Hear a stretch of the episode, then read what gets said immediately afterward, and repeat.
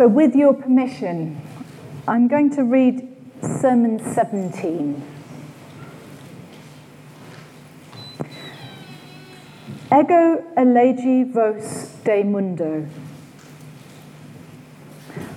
Those words, which I have quoted in Latin, are read today in the Holy Gospel for the feast of a saint, Barnabas by name, who is commonly referred to in the scriptures as being an apostle.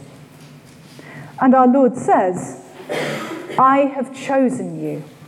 I have selected you from all the world, picked you out from the entire world and from all created things, that you should bring forth much fruit, and that your fruit should remain. For it is very delightful to bring forth fruit, and for the fruit to remain. And the fruit does remain to him who dwells in love. At the end of this gospel, our Lord says, Love one another as I have ever loved you, and as my Father eternally loved me. So I have loved you. Keep my commandments, then you will remain in my love. All God's commandments come from love and from the goodness of his nature.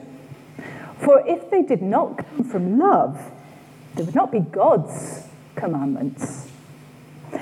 For God's commandment is the goodness of his nature.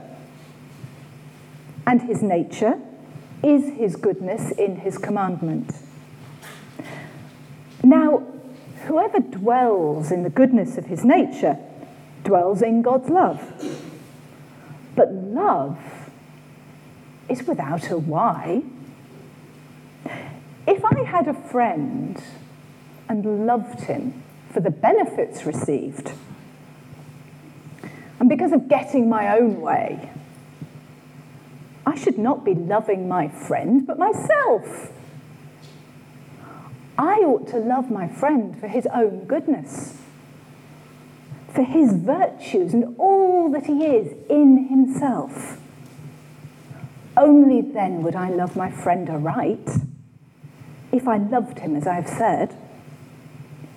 It is just the same with the man abiding in God's love, seeking not his own in God or himself or in anything, but loving God solely for his goodness and for the goodness of his nature and for all that he is in himself. That is genuine love.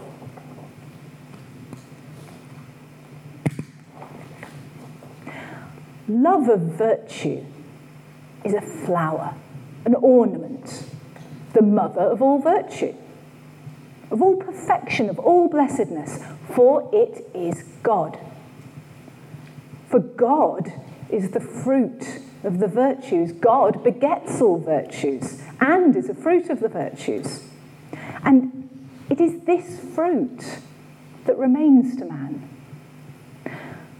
A man who should work for the fruit would rejoice greatly if the fruit remained with him.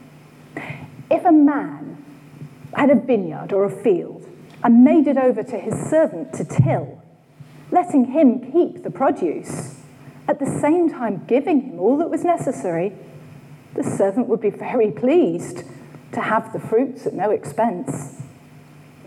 Thus, too, a man rejoices who dwells with the fruit of virtue.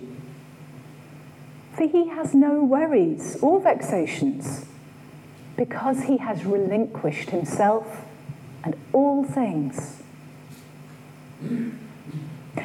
Now, our Lord says, Whoever abandons anything for me and for my name's sake I will return it to him a hundredfold, with eternal life to boot.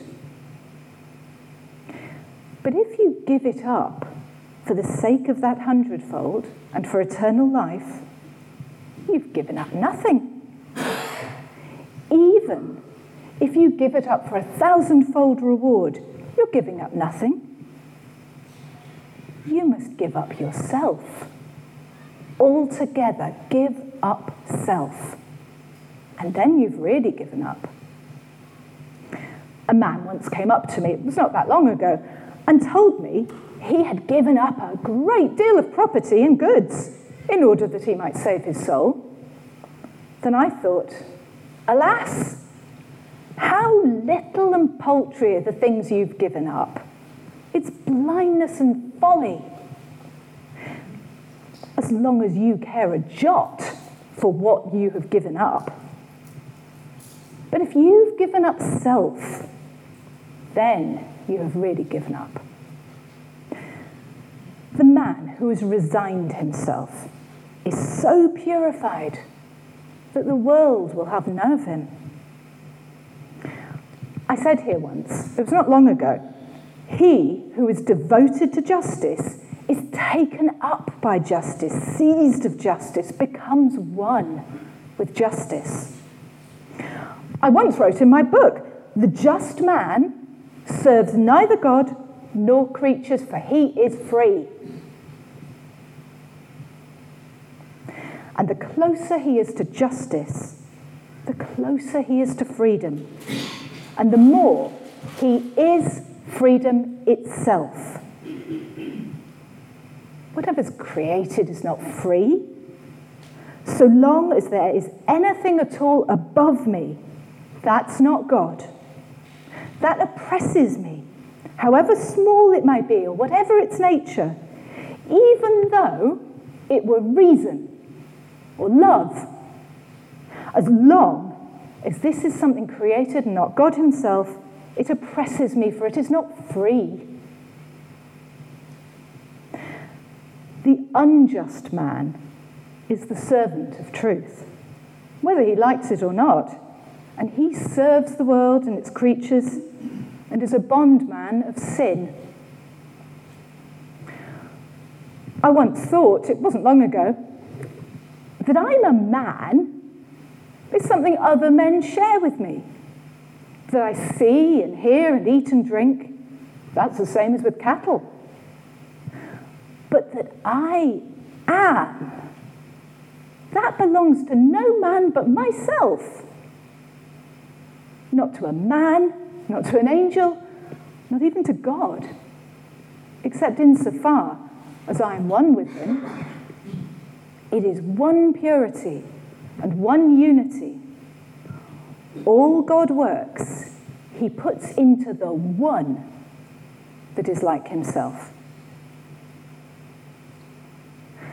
God gives equally to all things, though their works are unequal, yet they tend in their operation to reproduce themselves. Nature wrought in my Father the work of nature. Nature's intention was that I too should be a father as he was. He performs all this work for the sake of his own likeness and his own image, so that his work shall be himself. The intention is always the man. But when nature is shifted or hindered so as not to operate with full power, the result is woman. And when nature ceases in her operation, God begins to work and create. For without women, there would be no men. When the child is conceived in the mother's womb, it has image, form, and material being. That is the work of nature. That lasts for 40 days and nights. And on the 40th day, God creates the soul in less than an instant, so that the soul is form and life for the body. Now ends the work of nature with all that nature can contrive in form, image, and material being. The work of nature goes out altogether. And as nature's activity withdraws, it is fully replaced in the rational soul. This is now a work of nature and a creation of God. In created things, I've said before, there is no truth. There is something that transcends the created being of the soul. Not in contact with created things which are nothing. Not even an angel has it, though he has a clear being that is pure and extensive. Even that does not touch it. It is akin to the nature of deity. It is one in itself and has naught in common with anything.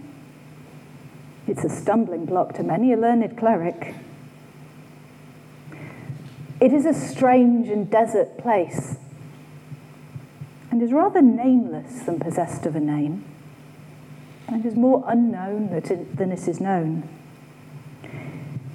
If you could naught yourself for an instant, indeed, I say less than an instant, you would possess all that this is in itself. But as long as you mind yourself, or anything at all, you know no more of God than my mouth knows of colour, or my eye of taste. So little do you know or discern what God is. Now, Plato, that great priest, begins to speak and would discourse on weighty matters. He speaks of something pure that is not in the world. It is neither in the world nor out of the world, neither in time nor in eternity, having neither inside nor outside. Out of this God, the eternal Father, derives the plenitude and depth of all his deity. This he bears here. This he, this he bears here in, the, in his eternal. Sorry, guys. This he bears here in his only begotten Son, so that we are that very Son. And his birth is his indwelling, and his indwelling is his birth. It remains ever the one that continually wells up in itself. Ego, the word I, is proper to none but God in his oneness.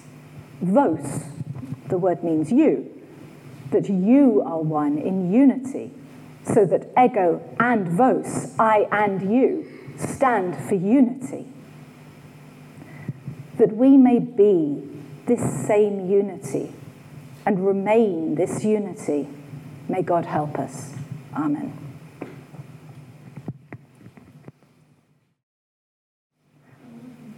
So, some thoughts on Sermon 17. This sermon really looks at the question of how we can most fruitfully and productively live Firstly, with that opening gospel quotation, he shows us that life isn't accidental. He tells us that we're each chosen from the, all the world. Choice implies worth, attention, honour, even. We all get a little bit excited, even in those misleading emails and letters that try to convince us that you, yes, you, have been chosen for a special prize you'll surely treat yourself and those around you better for believing that you have something vital and unique to offer the world. And that doing so isn't cold duty, but the proper joy of being. Though Eckhart calls us later in the sermon to abandon all created things, our ideas about ourselves or selfhood included, in another sermon, he does tell us we should live as if dead. But he doesn't mean us to understand that as a passive or solitary, solipsistic focus. The sort of self denial, as we were talking about, that is more about the self. Nor does he intend that we should nurture that existential despair which we've come to view, in which we've come to view ourselves as a purposeless collection of cells. Life has value. And its value is enhanced It's a life most fully and properly lived when it is a flourishing one. Its fruiting is measured by its participation in love for each other, for the world itself, and also for what we might call God. We might also call him love. Though the universe, as Eckhart envisages it, is one shaped by and for love, it's important for us to love correctly. To explain what such love might look like, Eckhart begins with a rather tortuous piece of reasoning, necessary because of a certain distaste I suspect he'll have felt with that gospel quotation he'd lumbered himself with. Passage from John, the gospel, says that provided we obey the commandments, we will remain in God's love. This is exactly the sort of rule based, litigious, bargaining sort of attitude that we see resisted throughout Eckhart's writings. That is living for a why prompted, that is, by self interest. We've estimated that it's to our, to our advantage to do so. That's the polar opposite of detachment, which is how Eckhart approaches love. The sort of generous love that loves empathically, altruistically, with true and full understanding of the other. So, how does he make sense of it? Eckhart shows that because anything that comes from God, who is all things, shares in some of his nature, because he is its origin, its source, and because God is love, so everything, he says, comes from love. But Eckhart's understanding of comes from is a radical one. If I were to screw this piece of paper up and throw it at any one of you, you would say it had come from me. It would be easy to do so after all. You can readily distinguish me in any dozen ways. And that's because I am a creature. And what distinguishes creatures is multiplicity and particularity you would easily be able to see where my hand and the paper ended and began. And though, if my aim were accurate enough to hit one of you, a physicist would be able to show how some of my energy, the energy that I myself received from outside myself in the form of calorific fuel, even though some of that energy might have transferred itself to my target, sufficiently for them to feel it what you would not say is that any meaningful part of me or my nature had interacted with my target, or that I was in any sense what I had thrown. It's different with God, or what we use the word God to describe. God is the one. He can only be one.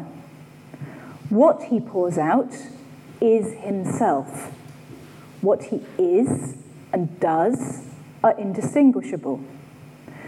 And so his commandments must be one with his nature, must be the whole of his nature, which means they must be goodness and love. And so we don't obey them so that we will be loved. Rather, in obeying them, we are loved and are love. Eckhart's turned the gospel quotation entirely on its head. He does the same thing a little further on when he speaks about the virtues. To love virtue is excellent, but not because it makes you a virtuous person, someone worthy of honour and attention.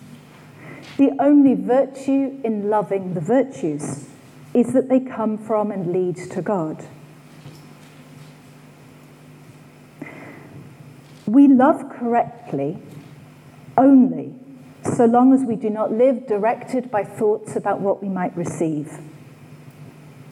In the way a farmer, as Eckhart describes in a different sermon, loves a cow for the milk and cheese that it supplies. Or, like, as he says here, a man may be drawn to a rich and easily imposed on friend. If we love God for the sake of salvation, or from a feeling that we should, that we'll be better people, more fulfilled, whether from fear of punishment or love of bliss, it's equally misled. The way to love him, Eckhart tells us, is purely for his own sake, selflessly, detached.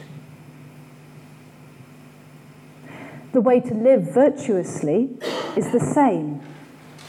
It is free of worries and vexations, Eckhart says, carefree and joyous. But it cannot be embarked on in a spirit of self denial or self congratulation.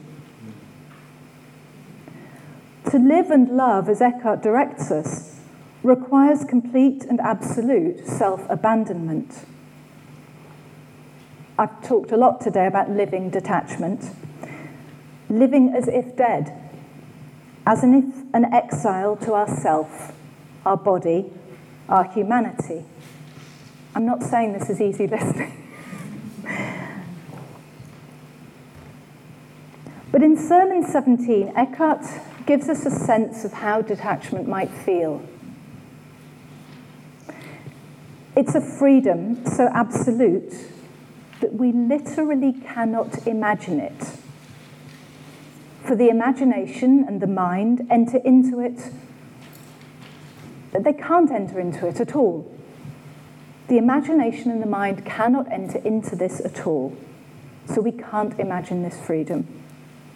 The soul has to detach herself from the imagination, from the mind, even from love, as much as from the more obvious things we might feel we need to be less attached to, like money or self will. Detachment, living as if dead, this is emphatically not entombing ourselves in any kind of literal or even metaphorical way. We call Eckhart's style of theology the way of negation. And coupling with the idea of detaching yourself from everything, even love, it would be easy to imagine a putting up of inner walls, of an abandoning of people who need us, a shackling of ourselves to an idea of goodness. But this would be mistaken. Living detachment is, Eckhart says, freedom itself. It is a frightening freedom. Not like the strange comfort of obedience in saying to yourself, such and such is what I should do. It's something that animals who live by bodily senses and wants, Eckhart says, and angels timeless, fleshless beings who exist only to praise God, are equally far from. They can neither of them be detached. You have to be something to own and have it, to consciously let it go. Only humanity, which lives in time, but which has something in it that touches timelessness can live on the threshold between now and eternity, holding each of them in the palm of its hand, can know that fruiting, welling up, the birth of God in the soul. So that the death to self, to solipsism, makes room for a birth into one plenitude. And we join together, as Eckhart says, into one unity. At that point, we become one humanity, losing all categorization, and we step out of everything that binds us and into perfect freedom.